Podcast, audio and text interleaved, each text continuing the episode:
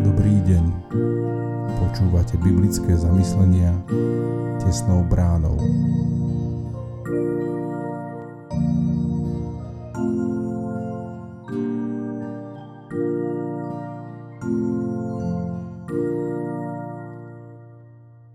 Dnes je pondelok 10. októbra 2022. Božie slovo nachádzame v knihe Ester v 6. kapitole od 1. po 14. verš.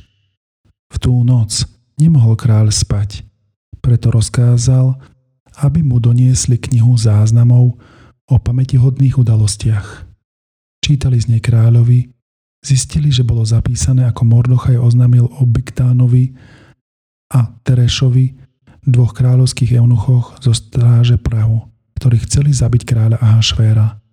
Kráľ povedal, akú poctu a či povýšenie za to dostal Mordochaj. Kráľovskí sluhovia, ktorí ho obsluhovali, povedali, nedostal nič. Vtedy povedal kráľ, kto je na nádvorí?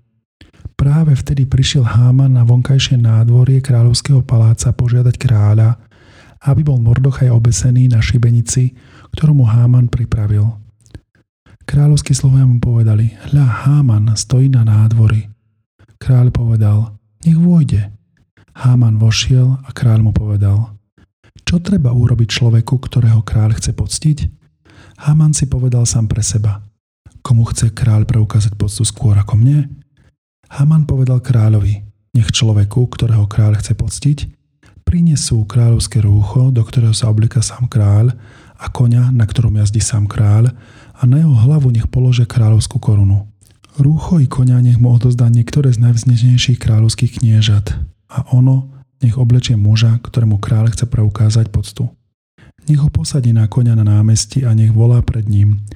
Takto nakladajú s tým, komu kráľ chce preukázať poctu. Vtedy kráľ povedal Hámanovi, vezmi hneď rúcho a koňa, o ktorých si hovoril, a urob tak Židovi Mordochajovi, ktorý sedí v kráľovskej bráne. Nevynechaj nic z toho, čo si práve povedal. Vtedy Háman vzal rucho i koňa a obliekol Mordochaja, vysadil ho na koňa na námestí a volal pred ním. Tak nakladajú s tým, komu kráľ chce preukázať poctu. Mordochaj sa vrátil do kráľovskej brány, ale Háman sa ponáhľal domov smutný aj so zahalenou hlavou. Rozpovedal svojej žene Zereš i všetkým svojim priateľom, čo sa mu postihlo. Jeho múdrci i jeho žena Zereš mu povedali, ak je onen Mordochaj, ktorý je počiatkom tvojho pádu židovského pôvodu, nepremôžeš ho, ale zaručene mu podľahneš. Ešte sa s ním zhovárali a už prišli kráľovskí eunuchovia, aby rýchlo odvedli Hámana na hostinu, ktorú pripravila Ester. Pouč sa a využi čas. Táto kapitola knihy Ester nás vedie k trom otázkam na zamyslenie. Poprvé, čo robiť, keď nemôžeš v noci spať?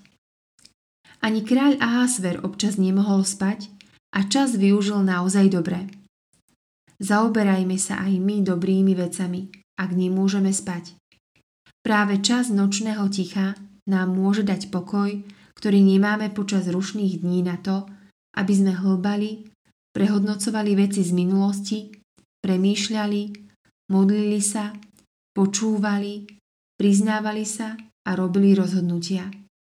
Veď práve nevyriešené, vedomím potláčané veci sa nám často pripomenú vo chvíli, keď už ležíme na lôžku. Aj Pán Ježiš sa uťahoval do samoty, do ticha noci, keď potreboval tráviť čas s nebeským Otcom. Po druhé, pýcha predchádza pád. Háman, ktorý si o sebe myslel veľa a pokladal sa za najvýznamnejšieho po kráľovi, musel napokon preukazovať úctu a česť Mordochajovi. Povyšoval sa, ale bol ponížený. Písmo nás v liste Filipským, 2. kapitole, 3. verši navádza, aby sme konali v našich životoch opačne ako Háman. Po tretie, čo sa od teba šíri? Židia boli len malým podrobeným národom vo veľkej perskej ríši, mali len jedného boha, aj to bez výzoru a bez chrámu. A predsa mnohí zakúsili, že keď pri nich stojí ich Boh, a oni sú mu verní, nik ich nepremôže. Aká povesť zo skúseností okolia ide o nás? Či inak povedané, ide o Krista, ktorého máme svojim životom odrážať, ako jednotlivci, aj ako spoločenstvo. Pane, zbav ma pýchy a povyšovania sa nad iných. Stvor mi srdce čisté a obnov vo mňa ducha pevného. Daj mi múdrosť, vnímavosť a vytrvalosť preukazovať úctu všetkým ľuďom na svete, lebo Ty ich všetkých miluješ. Amen.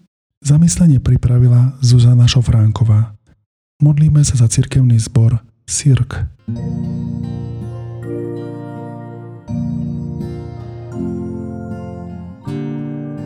Prajme vám požehnaný zvyšok dňa.